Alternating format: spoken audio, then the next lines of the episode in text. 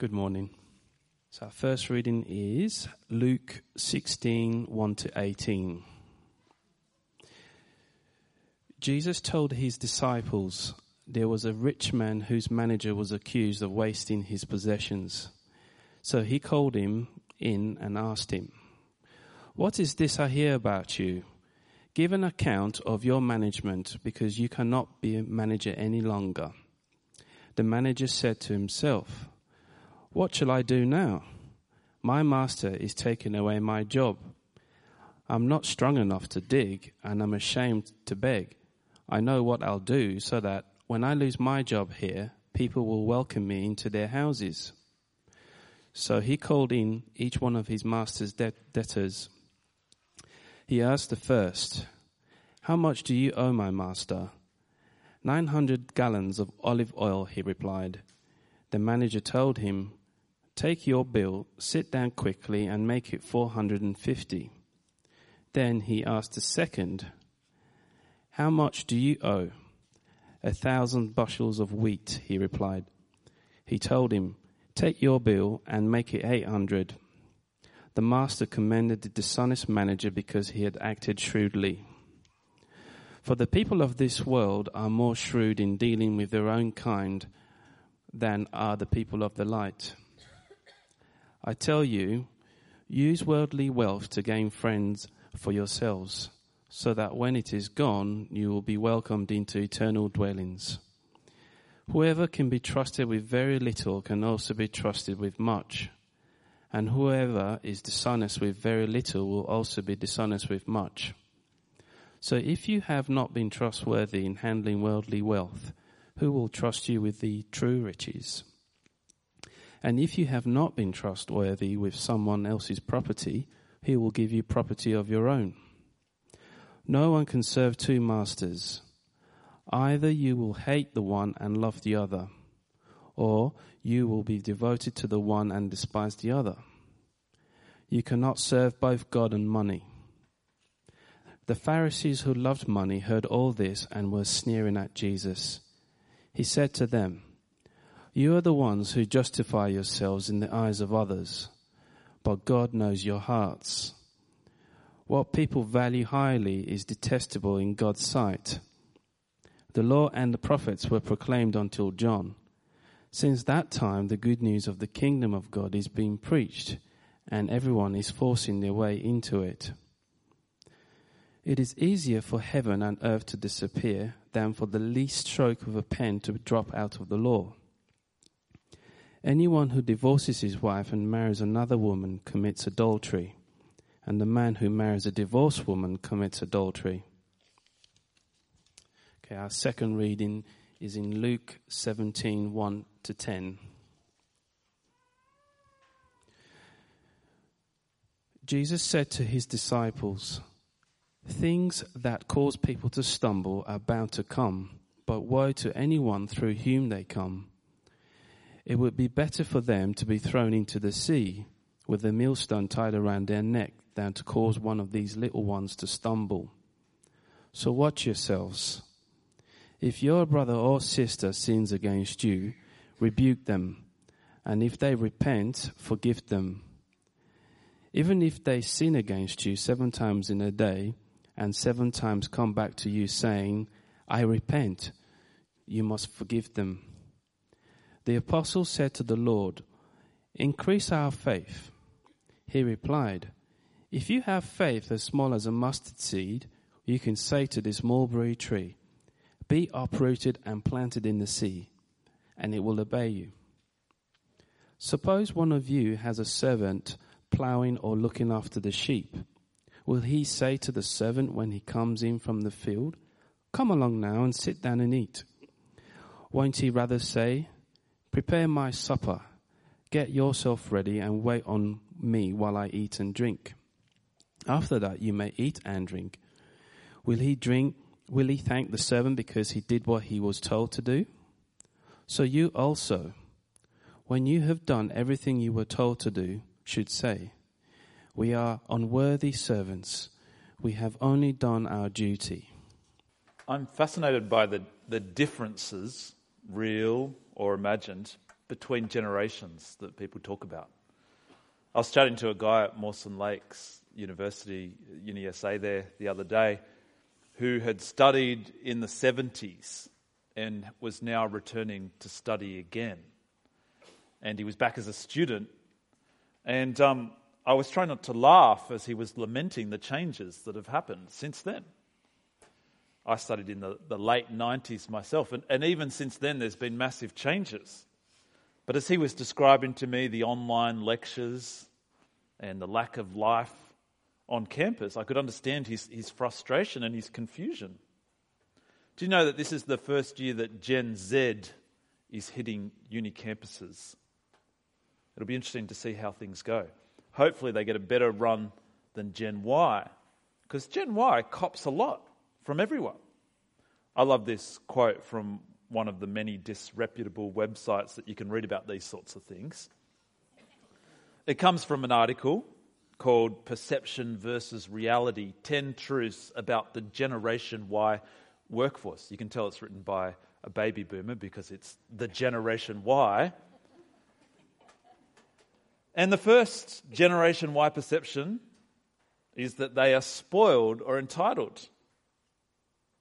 And this guy who writes this article says, okay, that's the perception, but here's the reality. And he writes, to an extent, the folks in this generation do have a sense of entitlement, but it's not an entirely inherent personality flaw, but partly the fault of baby boomer parents who coddled their children, constantly telling them how special they were and that anything they sought was possible, and rewarding, rewarding them for every little thing, providing trophies and prizes simply for participating. These parents stunted their children's growth by proactively removing all obstacles and potentially negative experience. So, yes, on the surface, Generation Y workers appear entitled. I love this. You might complain, baby boomers, but remember, it's all your fault. And on this article, the other perceptions about Gen Y that were addressed were that Gen Y is lazy, has a poor work ethic, little respect for authority, is too self centered and individualistic, has an overinflated and unrealistic expectation, is not committed to work, no loyalty to employers, lacking in social skills, and needy. Ouch! Now, this might be a Gen Y kind of reaction, but how could you baby boomers let this happen? What were you thinking as parents? Sorry, I'm, not, I'm actually not even Gen Y, I'm just in Gen X. Thank goodness. Gosh. The reality, of course, is that every generation has got its strengths and flaws. And when it comes to work, these strengths and these flaws are going to be expressed in different ways. But I was thinking about it. When it comes to serving God, these strengths and these flaws are going to be expressed in different ways too. And even if a quarter of what they say about us Gen Ys or Gen X's is true, even if a quarter of that's true, and if it really is true that baby boomers have failed in the way that they've brought us up, then we've got some challenges ahead of us in how we serve God. Because serving God is not easy. Today, we see what faithful service looks like in God's kingdom. And one thing is for sure it isn't easy. This is what we're going to see. We see that faithful service in God's kingdom means shrewdness, it means going beyond the law,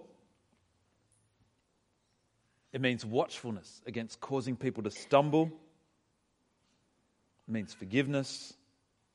And finally, faithfulness in God's kingdom, faithful service in God's kingdom means civility. Today, we're briefly going to look at each of these five aspects of, of serving in God's kingdom. And because there are so many points, we're going to spend a little bit longer on the first one, but we're very briefly going to pass, uh, spend our time just briefly in each of the other ones. So, the first thing that Jesus teaches here is that faithful service in God's kingdom means shrewdness. Like Barb said last week, we saw that Jesus challenged the Pharisees to share God's heart. God is the God who seeks the lost and rejoices when the lost are found. And now Jesus challenged the Pharisees about that, but now he turns to his disciples. And with a really strange parable that Mario just read for us, he urges them to share God's heart too, but not to stop there. He urges his disciples to use their minds, their intelligence, their focus to actively seek the lost. The parable is very strange because the main character is very shady, he's, he's dishonest, but he's commended in the parable by his master for his shrewdness. And Jesus says he wants his followers to be like this character in just one way. He wants us to be shrewd. Look at verse 8. He says to his followers, The people of this world are more shrewd in dealing with their own kind than are the people of the light. And he says to us, verse 9, I tell you, use worldly wealth to gain friends for yourself, so that when it is gone, you will be welcomed into eternal dwellings. The dishonest um, manager in the, in the parable was very motivated. He was very motivated to make friends for himself in this life. But Jesus is saying to us that we should be more motivated more motivated to, than him to make friends for the next life, friends who will dwell with us in God's kingdom forever. We shouldn't just be motivated in our hearts to see people in heaven, we should be shrewd in our actions. Shrewd's a, a strange word, isn't it? It means having good powers of judgment. Now, uh, you know, it can be negative, like it can mean being cunning and crafty. But in a, a positive sense, it means being alert, being astute, sharp witted, clever, perceptive, calculating, savvy. Does that describe you? The dishonest manager spends his master's resources shrewdly to make friends. And Jesus urges us to spend God's resources, all the stuff that God has given us, shrewdly to see people come to know Him. Faithful service in God's kingdom means shrewdness. Now, I'm guessing that we struggle with this because Jesus says right here that the rest of the world is, is better at this than us.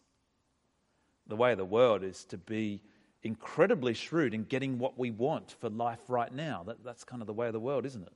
And some of us are, are better at this than others. Like some of you are incredibly intelligent at making money. But very few of us are incredibly intelligent at being shrewd for God's kingdom. Why is this? One reason is because we very easily make the same mistake as the rich man in Jesus' story down in verse 19, which we skipped over in the interest of time and because we looked at it sort of briefly in the all ages spot. But like the, the rich man, we constantly forget that life is not all about now. And as a result, we're not highly motivated for the life to come. And when you're not highly motivated, it's very difficult to make shrewd decisions.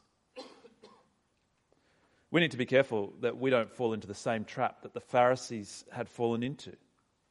Because Jesus says to his followers in verse 13, have a look with me. So to his disciples, he says, No one can serve two masters. Either you'll hate the one and love the other, or you'll be devoted to the one and despise the other. You cannot serve both God and money. And then what happens is that the Pharisees are listening in to Jesus' conversation. And look at how they respond to him in verse 14. The Pharisees who loved money heard all this and were sneering at Jesus. So at this point, Jesus turns to them. And what he says to them should serve as a warning to us as well. Verse 15 He said to them, You are the ones who justify yourselves in the eyes of others but God knows your hearts. What people value highly is detestable in God's sight. Doesn't that stick in your head? what people value highly is detestable in God's sight. Loving money, serving money, being shrewd in the pursuit of the here and now, putting our enjoyment over the basic needs and over the eternity of others, these things are detestable in God's sight.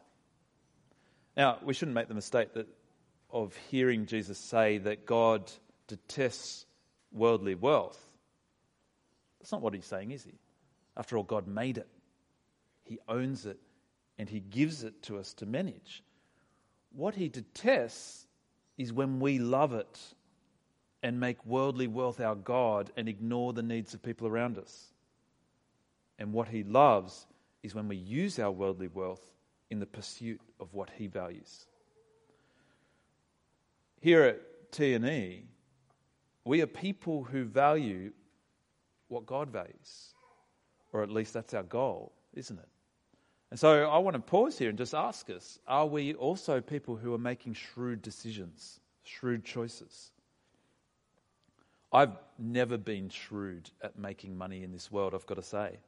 I mean, I can't really tell you the difference between income, expenditure, assets, debit, credit. It's all boring to me. But what's not boring to me, what inspires me is that despite my stupidity and lack of shrewdness in business, God can use my careful decisions, my investment in people and in ministries, my kingdom shrewdness. God can use that to see people eternally brought into his kingdom. That inspires me. Doesn't it inspire you? Now, if you're not like me and you actually have the gift of business intelligence and business shrewdness, then why not combine it with kingdom shrewdness and intelligence? I thought it'd be actually helpful for us to just consider a couple of examples from history of people who've done this. Do you remember William Tyndale, who we looked at a couple of months ago? He translated the Bible from the original languages, so Hebrew and Greek, into English for the first time ever. And it helped fuel the Reformation in England maybe more than anything else. Behind William Tyndale was a guy called Humphrey Monmouth, a cloth merchant who funded William Tyndale's translation of the Bible. Was that a shrewd use of his wealth? We are directly indebted not just to Tyndale for what you guys are holding right now in your hands, we're directly indebted to Monmouth too. Or behind William Carey, an amazing missionary to India in the late 1700s. Behind him was a, a man named Andrew Fuller. William Carey said to Fuller, I will go down the well. It's a pretty scary thing to go into India at that time. He said, I will go down the well if you will hold the rope. And Andrew Fuller held the rope. And today, People like this. There, there are many, many people like this who use their worldly wealth behind the scenes to see people come into God's kingdom. People fund church plants, people give up high paying jobs to work for charities or to do kingdom work. And us too, when we give to CMS or AFES or that kind of thing, we're playing our small but significant role in making shrewd decisions. Some people rejoice over their business investments, their kind of portfolio. I've got a friend who's in ministry um, who thinks of his ministry investments like this. He invests in CMS in Africa, in Compassion in Indonesia, in AFES in Adelaide. Now, he thinks of it this way not so that he can pat himself on the back and feel proud, but so that he can remind himself to value what God values. Are we valuing what God values? And do our decisions show that we are being shrewd? I thought it'd just be helpful to point out, though, that we don't just make shrewd decisions in those kind of large things, or, you know, we don't just make shrewd decisions when we subcontract out ministry. In our own lives, the kind of decisions we make can be incredibly shrewd as well. When I was 14 years old, there was a guy who was about 24, who bought for me a book and gave it to me. It was John Dickson's book. The cover's been updated a lot since then, but this is the one I got called Hanging in There. Let me tell you, this book had a lasting impact on me. The guy who gave it to me, he, he'd become a, a Christian himself as a teenager, and his life was turned around, and he wanted to see people in God's kingdom. Another time, he paid for me to go on a Christian camp, which also had a lasting impact on me. It was the early 90s, and as I was thinking about it, I thought, you know, he could have used that money and gone to a Bon Jovi concert or something like that. But two decades later, don't you reckon he made the shrewd decision? And in 10,000 years, when I introduce you to Dave, I tell you what, I'm only going to think more and more that it was the shrewd decision. See, our shrewd use of what God has given us in this life, we can use to shape who will be with us for all eternity. God has given us an enormous privilege to be involved in this work. Are we making shrewd choices? Now, I, would love to talk about this more actually, because I think there's actually so much more we could say about this. Like, for instance, generally, I think we live above our means. You know, we stretch ourselves to get the house that we want, and it's a stretch, or the car that we want, and it's a stretch. And in doing that, we clip our wings, robbing ourselves of the joy of, of making shrewd decisions for what God values. I'd love to talk more about this, but we don't have time today because faithful service in God's kingdom means shrewdness, but also faithful service in God's kingdom means going beyond the law.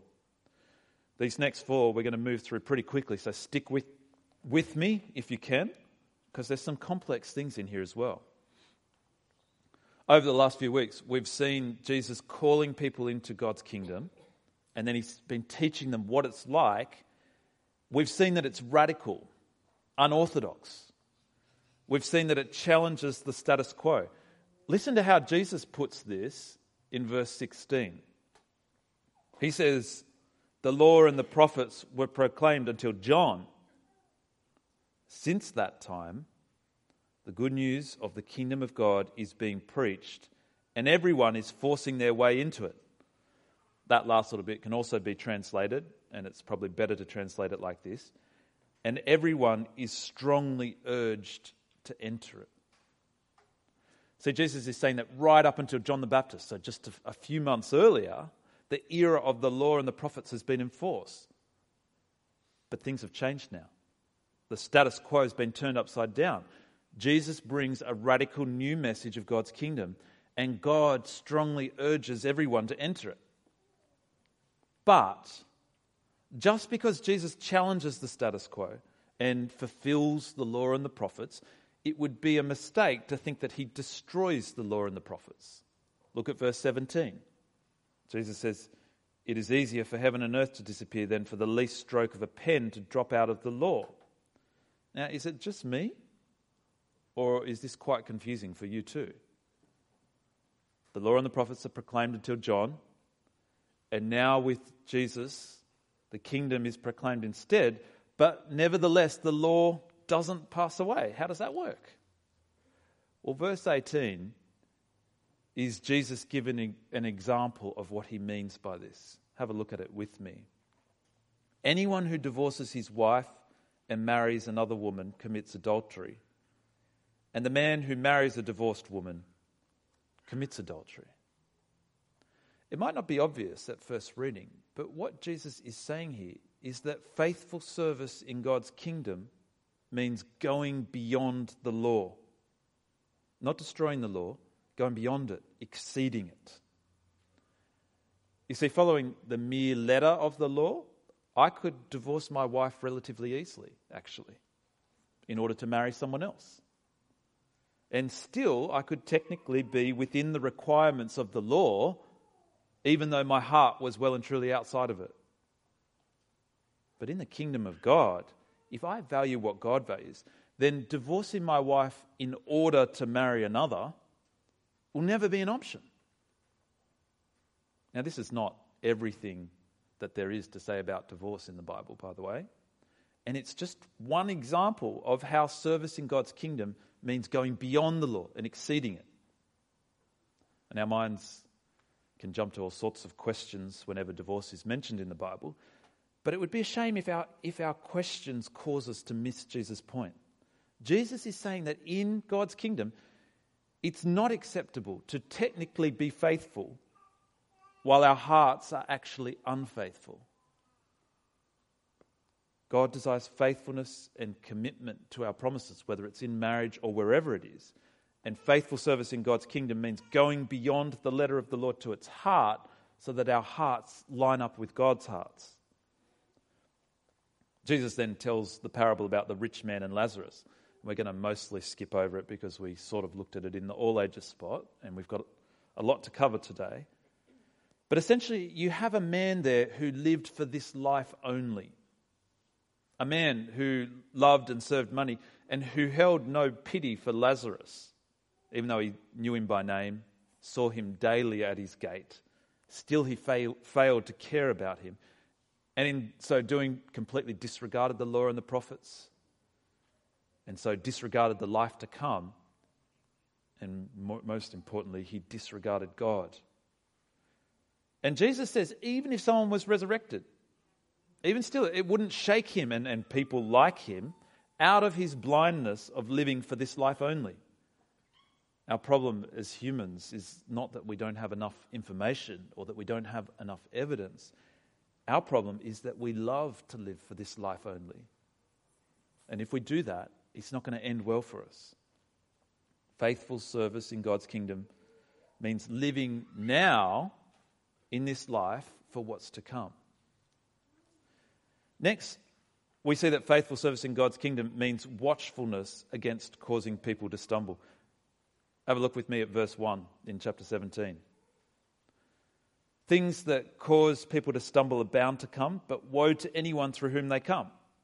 Now, if you're like me at this point, my mind jumps to people I can think of who've stumbled and, and have taken other people down with them. But Jesus wants our minds to go elsewhere, somewhere else. Have a look at verse 3. So watch yourself, watch yourselves Faithful service in God's kingdom means watching ourselves against causing people to stumble. Do you know, I've sat through a sermon and on this passage, this very, this very verse. And at the time, the minister who was preaching the passage was having an affair, found out later on. Do you know what that says to me? It's very easy to ignore Jesus on this. And it's probably more difficult than we would think it is to watch ourselves. See, I need to ask myself where am I at risk of causing people to stumble? Where am I at risk of, instead of winning people to eternity, driving them away from eternity, driving them away from Jesus? Jesus tells us not to be naive. Things that cause people to stumble are bound to come. You know, the, the classic risks usually spring to mind and they're usually to do with abuses around sex, money, and power, and they're real risks. But there are others too legalism, hypocrisy, manipulation, or, or just being lukewarm. These can cause people to stumble too, and God hates them equally. Again, don't mishear Jesus here. He's not saying his followers are perfect. And neither is he saying to his followers that we're to be judgmental and, and cut off people who stumble. Jesus is very clearly telling us to watch ourselves here. In fact, Jesus says rather than cutting people off, faithful service in God's kingdom means forgiveness. Look at verse 3.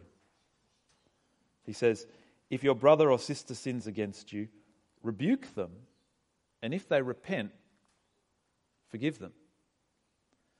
It's fascinating that the emphasis here is on us. When we're wronged, we're not told to sit on it or ignore it, we're told to rebuke, but with the goal of forgiving them if they repent. This is radical. So many of us, when we're hurt or offended, we, we just want to avoid the situation or we cut people off. But faithful service in God's kingdom means taking the initiative in forgiveness by giving people the chance to repent. And then it gets even deeper. Look at verse 4. even if they sin against you seven times in a day and seven times come back to you saying, I repent, you must forgive them. Can't help but think of my morning with my kids today. if only they'd come back and repented. Anyway, I'm sure I probably need to go to them and repent too. But apart from kids, surely that's pushing it, isn't it? Imagine if, if someone else here, who should know better, an adult, did this to you seven times, and then comes back.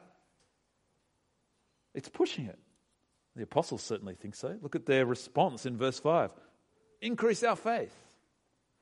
Unless we value what God values, we'll have no chance of this. But Jesus says that even if we've got the tiniest glimpse of who he is and what his kingdom is like, that's all we need. We have more than enough to serve God. Finally, for today, Jesus says that faithful service in God's kingdom means civility. We could be tempted to think that this kind of service of God that we've seen today is spectacular, couldn't we? We're shrewd with our money.